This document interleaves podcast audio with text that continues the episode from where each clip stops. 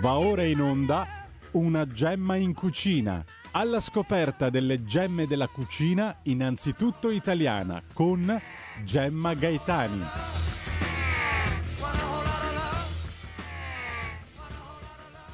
Buongiorno. Tempo fa mi trovavo al supermercato e una signora mi ha chiesto di aiutarla a capire se la buccia dei limoni nel retino che aveva in mano poteva essere grattugiata perché le serviva per fare un dolce. Secondo il regolamento europeo 543 del 2011 e il decreto ministeriale 27 agosto 2004, il produttore è obbligato a etichettare come buccia non edibile quella degli agrumi trattati con imazalil, un fungicida che non va assolutamente ingerito. Per ingerire noi intendiamo usare l'agrume con tutta la buccia per preparare la marmellata, candire la buccia per mangiarla così, grattugiarla nell'impasto della pasta frolla o semplicemente semplicemente tagliare una fettina di limone con tutta la buccia per metterla nel tè o nella camomilla. Non trovare l'etichettatura non edibile non vuol dire però automaticamente che la buccia dell'agrume non sia stata trattata con niente. L'agrume che non presenta la scritta buccia non edibile può comunque essere stato trattato con paraffine o cere, la cui presenza non ha obbligo di segnalazione. Non ha obbligo di segnalazione perché si tratta di semplici additivi che sono molto diversi dai fungicidi. Additivi come cera d'api, eh, polietilenica ossidata, gomma lacca e così via, che si usano anche per ricoprire le caramelle talvolta e quindi sono edibili. Questi trattamenti servono a sigillare i pori delle bucce e ritardare l'evaporazione dei liquidi. In questo modo il frutto deperisce più tardi rispetto a quanto farebbe se non fosse stato trattato. Questo trattamento si applica ad agrumi che arrivano dalla Spagna, per esempio, o dal Nord Africa e si spiega con la necessità di farli durare di più perché staranno in giro un po' di più rispetto a quelli colti nel terreno a 20 km di distanza dal supermercato. Però bisogna dire che questi additivi vengono usati anche per gli agrumi agrumi italiani, esattamente come avviene pure per il, fun- il fungicida. L'indicazione buccia edibile, il contrario di buccia non edibile, è più una cortesia e si può trovare sia su frutta biologica sia su frutta convenzionale. Quindi riassumendo la regola è che se c'è scritto buccia non edibile, la buccia non si può assolutamente mangiare. Se c'è scritto buccia edibile, si può mangiare, se non c'è scritto niente in linea di massima si può mangiare. Nel biologico comunque è implicito che la buccia sia edibile perché i frutti non subiscono alcun trattamento dopo la raccolta. Quando gli agrumi sono venduti sfusi al mercato o dal fruttivendolo, l'eventuale non edibilità eh, della buccia è indicata sul, solo sulla cassetta degli agrumi oppure sulla bolla di trasporto che però noi non vediamo. Di solito il fruttivendolo poi indica questa eventuale non edibilità di solito. Allora, per essere certi, nessuno vi vieta di chiedere se gli agrumi senza indicazione abbiano la buccia non edibile e magari di chiedere di vedere la cassetta. Secondo alcuni, se ci sono rametti e foglie vuol dire che l'agrume non può essere stato trattato, però non è così, perché le foglie impediscono il trattamento con le cere, ma non quello col fungicida. Quindi anche in questo caso, in assenza di indicazioni, si deve chiedere. Chiedere col rischio di sentirsi rispondere come succede al povero Furio Zoccano nella scena del film che è il food art di oggi, quell'appuntamento che ci ricorda che food, cioè cibo, non è solo l'hashtag dei social network, ma ma è ed è stato un argomento di tanta arte. E oggi andiamo al film Bianco, Rosso e Verdone, che è uscito al cinema il 20 febbraio del 1981, oltre 40 anni fa. Andiamo, regia Federico, con la sigla del Food Art e il Food Art. Grazie. Food Art.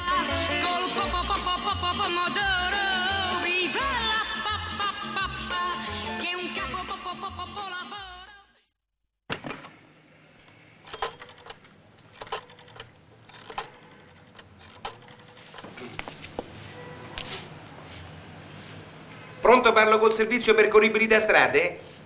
Ah, buongiorno, senta, io sono un socio ACI, numero di tessera 91 76 55 barra UT, come Udine Torino. La disturbavo per avere qualche delucidazione, dato che mi devo recare a Roma a votare. Senta, ho sentito dal bollettino dei naviganti che è in arrivo un'area depressionaria di 982 millibar. E questo purtroppo mi ha anche confermato da noiosissimo mal di testa che sopraggiunge ogni qualvolta c'è un brusco calo di pressione. D'altro canto, caro amico, questo è il prezzo che dobbiamo pagare noi meteoropatici. Senta, io le domandavo questo. Secondo lei, partendo fra circa eh, tre minuti e mantenendo una velocità di crociera di circa 80-85 km orari, secondo lei faccio in tempo a lasciarmi la perturbazione alle spalle, diciamo, nei pressi di Parma? No, caghe.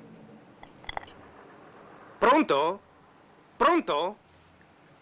Aci, pronto? Che strano, deve essere caduta la linea. Ecco, in questa divertente scenetta Furio, maniaco del controllo, telefona all'ACI per calcolare se viaggiando a una certa velocità si lascerà alle spalle la perturbazione e l'addetto gli risponde malissimo, trovando irricevibile la sua richiesta. Il tema in, questo, in questa scena non è direttamente il cibo, eppure siamo diventati un po' tutti come Furio, con la lente di ingrandimento e i diagrammi per capire cosa abbiamo davanti quando compriamo cibo. La differenza con Furio è che noi siamo costretti stretti perché è mutato lo scenario intorno a noi. Per Furio invece era un malfunzionamento personale. Nel nostro caso è il contrario, noi funzioniamo male, nel senso che rischiamo di mangiare cose che non vorremmo se continuiamo a rimanere inconsapevoli in un mondo alimentare che ormai richiede tanta consapevolezza. Andiamo con la sigla della biblioteca di cucina. Grazie Federico. La biblioteca di cucina.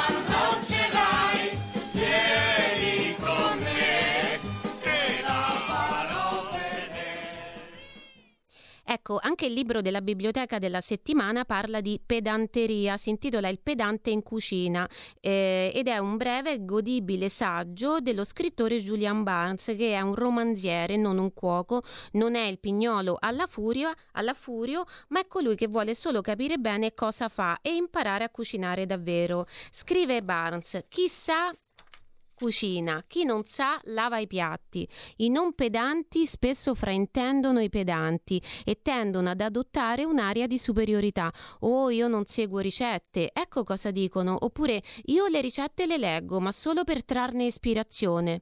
Va bene, d'accordo, continua Barnes, ma consentitemi una domanda. Vi affidereste a un avvocato che dicesse oh do un'occhiata al codice ogni tanto, ma solo per trarne ispirazione?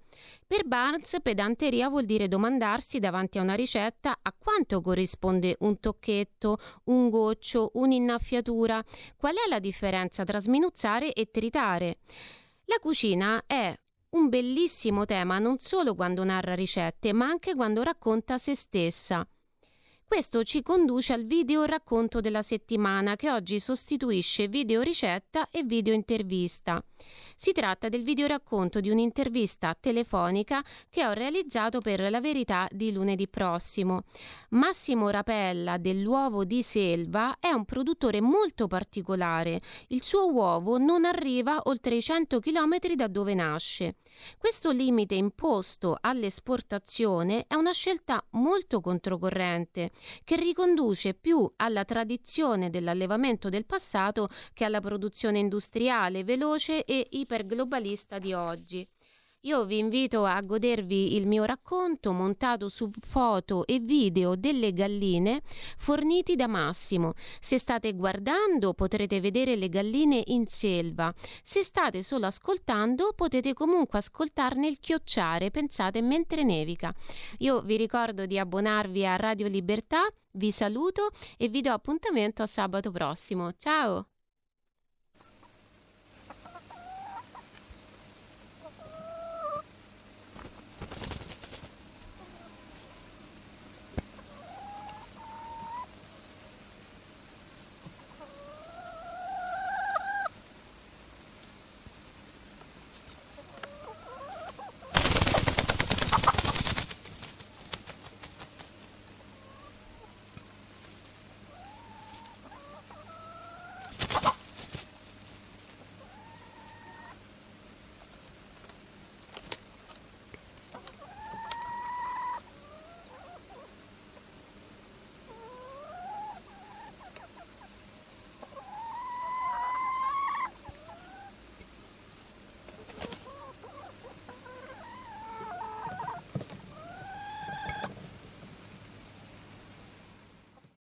Quelle che abbiamo appena sentito sono delle galline, abbiamo sentito il rumore delle eh, loro ali eh, che si muovevano, quindi le galline che provavano a svolazzare, abbiamo sentito oltretutto il rumore della neve che eh, cadeva eh, e abbiamo sentito anche il verso che fanno le galline. Si dice che eh, la gallina chioccia quindi il verbo è chiocciare eh, ed è quel verso che con un'onomatopea eh, chiamiamo anche coccodè. Eh, le galline in questione non sono galline anonime, sono le eh, galline ovaiole di varie razze eh, dell'azienda La Gramola eh, che si trova a Morbegno in Valtellina, 600 metri sul livello del mare, eh, più eh, precisamente nella frazione di Arzo. E eh, in questo luogo, all'interno di un bosco di castagni, vivono di giorno in eh, completa libertà eh, le galline eh, dell'azienda messa in piedi eh, da Massimo Rapella e sua moglie eh, nel 2013. Abbiamo detto che le galline vivono in completa libertà. Eh, attenzione, si tratta di una libertà naturalmente vigilata, tra virgolette, ma per il loro bene, perché il bosco, la selva, appunto, è, è, è recintata proprio perché le galline possano godere eh, dell'esterno senza incorrere nel pericolo di incontrare magari eh, dei lupi. Oltretutto, eh, le galline sono oh, sorvegliate sempre tra virgolette, ehm, ci sono quattro persone che si occupano di eh, controllare che le galline eh, eh, razzolino eh, senza alcun problema all'interno della grande dimensione appunto della, della selva. Ci ha raccontato tanti dettagli che adesso vi dirò sull'allevamento dell'uovo di selva eh, lo stesso ideatore, cioè Massimo oh, Rapella, il quale però non ama apparire perché vuole che il focus sia sulle galline e sulle uova. E noi lo abbiamo trovato oh, un atteggiamento mm, da rispettare quindi lo abbiamo rispettato eh, e io ho voluto fare questo video racconto eh, chi ci sta seguendo appunto in tv potrà vedere o in diretta sui social network e sui siti internet potrà vedere le immagini magnifiche di queste galline che eh, vivono all'interno della selva sono ritratte d'estate, d'inverno, in tutte quante le stagioni. Ehm, ho voluto video raccontare questa intervista perché eh, ho avuto l'impressione di trovarmi di fronte a qualcosa che va oltre l'alleva- l'allevamento biologico. Eh, noi siamo abituati a pensare che quello sia il massimo che si può fare per ehm, diciamo eh, allevare in maniera più rispettosa, più etica, se vogliamo, gli animali, però in realtà, come cantavano anche a un, un Sanremo di qualche tempo fa, si può fare di più e, è que- è, e questo è quello che ha cercato di fare eh, Massimo Rapella con la sua azienda e io ho l'impressione che ci sia riuscito, ci stia riuscendo perfettamente. Eh, l'azienda nasce nel 2013, Massimo Rapella e sua moglie eh, Elisabetta erano, sono degli educatori laureati in scienze dell'educazione, avevano una comunità residenziale per minori. Ehm, di cui faceva parte anche la selva, perché ci ha detto Massimo, la selva è uno spazio terapeutico di per sé e uno spazio educativo di per sé.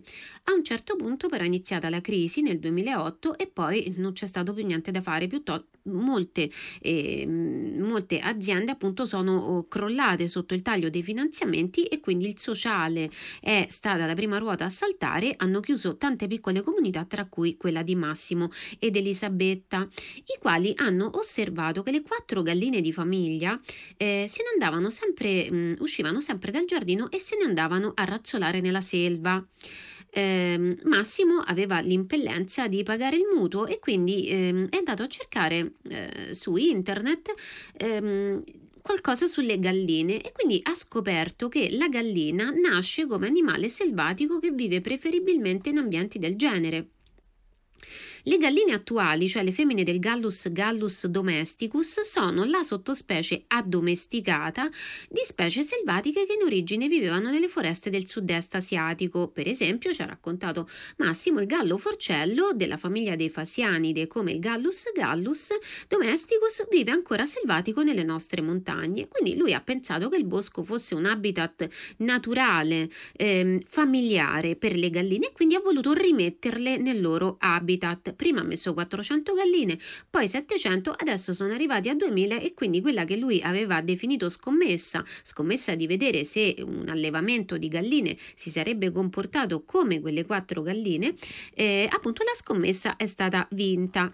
Ehm, queste galline eh, sono oh, abbastanza conosciute, eh, si tratta di un allevamento che piace molto alle persone eh, per vari motivi, perché c'è un rapporto più umano, cioè le galline sono trattate in maniera diversa rispetto agli altri allevamenti, stanno fuori tutte le ore di luce che possono, questo è dei, uno dei, dei, dogmi proprio che, che, si è imposto quando si è eh, creata, mi ha raccontato Massimo la, la vision, no? cioè l'idea, il concetto eh, di, eh, di, produzione che si voleva portare avanti eh, e quindi la mattina vengono fatte uscire e mm, naturalmente più presto, più, mh, più presto d'estate e rientrano più tardi, eh, mentre d'inverno escono un pochino più tardi ma rientrano un po' più presto proprio perché non c'è luce. Ehm, le galline sono appunto controllate perché da sole non possono stare nel bosco, non possono correre pericolo.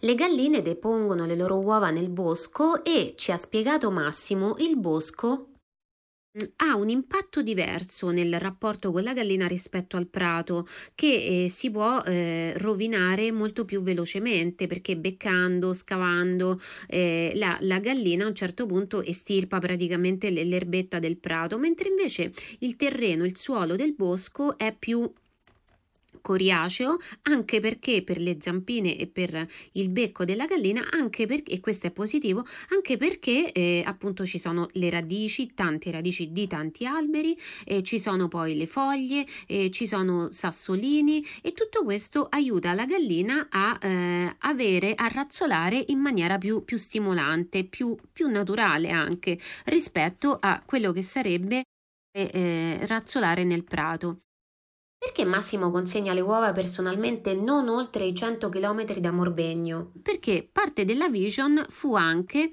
ehm, di ehm, non, non, sovraccaricare l'ambiente, essere rispettosi anche nei confronti dell'ambiente e quindi non usufruire di imballaggi eh, per appunto imballare le uova e e esportarle ovunque e non immettere eh, nel pianeta ulteriore CO2 per spedire eh, magari lontano. E quindi eh, l'uovo oh, di selva si può comprare direttamente dal produttore perché il cliente possa avere un rapporto più diretto che non siamo più abituati ad avere nel momento in cui ci rechiamo a fare la spesa al supermercato quel supermercato dove non possiamo trovare eh, le uova di selva.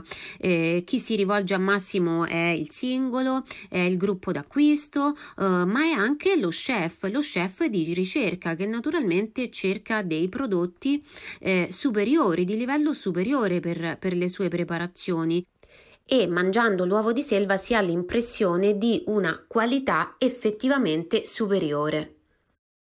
Abbiamo chiesto a Massimo se avrà intenzione di creare un, un, una specie di franchising perché effettivamente ci ha detto molte, eh, molte persone da, da, tutta Italia gli hanno detto, gli hanno chiesto di recarsi nelle loro regioni e magari eh, mettere in piedi l'uovo di selva di quella regione. Questo è valtellinese, è lombardo, eh, ma lui ci ha detto che non vuole andare oltre le 2000 galline perché sarebbe come fare la Gioconda e poi farne altre altre due o altre tre, ma questo non ha senso perché la Gioconda invece ha senso perché è unica e che tra le altre cose che dobbiamo riscoprire e che lui appunto vuol farci riscoprire con le sue uova c'è anche il valore della unicità. L'uovo di selva ci ha detto sono soltanto le 2000 galline che vivono sopra Morbegno nella valle del Bitto e delle uova diciamo etiche di altro tipo saranno, eh, saranno un'altra cosa.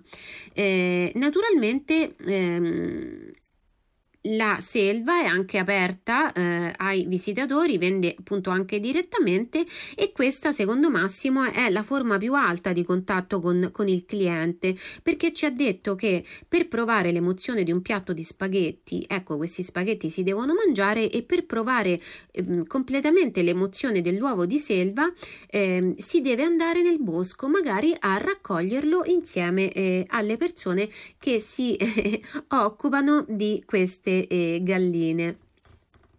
Un'altra cosa che ci ha raccontato Massimo è che eh, dobbiamo eh, abituarci a pensare, a ripensare questo sistema che è stato messo in piedi, perché se esiste la produzione eh, industriale che per alcuni è brutale, è anche perché eh, noi mangiamo troppo, mangiamo troppa carne, eh, compriamo tante cose e vogliamo poi soprattutto che questi prodotti costino poco. E questo lui ci ha detto si colpevolizzano spesso i produttori, però um, il produttore è in un certo senso schiavo di un sistema di cui siamo responsabili anche noi.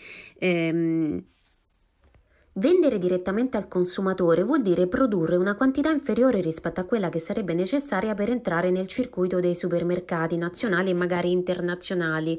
Queste uova Arrivano in un cesto di vimini a rendere, come si faceva una volta con il, il vuoto a rendere del, del, latte, la bottiglia del latte, e ehm, arrivano in un cesto di vimini che poi eh, la volta successiva Massimo oh, si riprende consegnando quello con le nuove uova.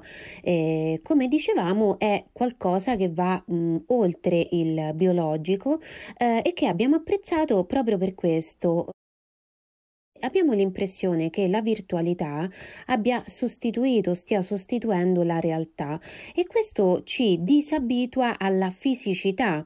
Noi abbiamo parlato tante volte di chilometro zero eh, e mh, mm, Abbiamo anche detto che per esempio una volta si scopriva la cucina di un luogo recandosi in viaggio in quel luogo ehm, e siamo forse adesso troppo abituati all'idea che il cibo arrivi dall'altra parte del mondo e costi anche pochissimo nonostante arrivi dall'altra parte del mondo. Abbiamo detto che quando questo succede vuol dire che qualcuno laggiù non è ben trattato dal punto di vista eh, lavorativo e ecco questo, questo tipo di eh, produzione che fa pensare pensare più all'esperienza, all'esperimento che non direttamente alla, alla produzione vera e propria, eh, questa, questo tipo di eh, approccio eh, sicuramente mette il cliente eh, in una condizione diversa, addirittura di fare un viaggetto verso Morbegno, verso oh, la selva appunto dell'azienda La Gramola, proprio per andare a vedere coi propri occhi direttamente lì sul luogo queste galline eh, che eh, ricordiamo passano tutta, tutte le ore di luce all'esterno e poi la sera rientrano a dormire a casa, rientrano a dormire nel pollaio. Ascoltiamo un altro po' del delizioso chiocciare di queste galline, guardiamo le immagini se stiamo guardando. Mentre la neve cade, in queste immagini meravigliose che potete vedere se state guardando ma anche soltanto ascoltare se state soltanto ascoltando.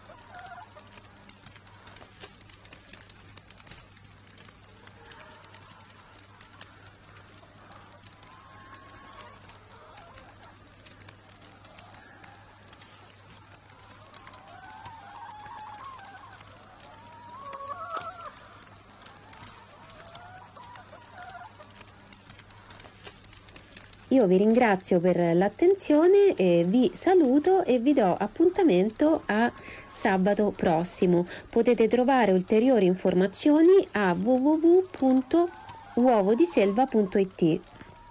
Grazie, ciao!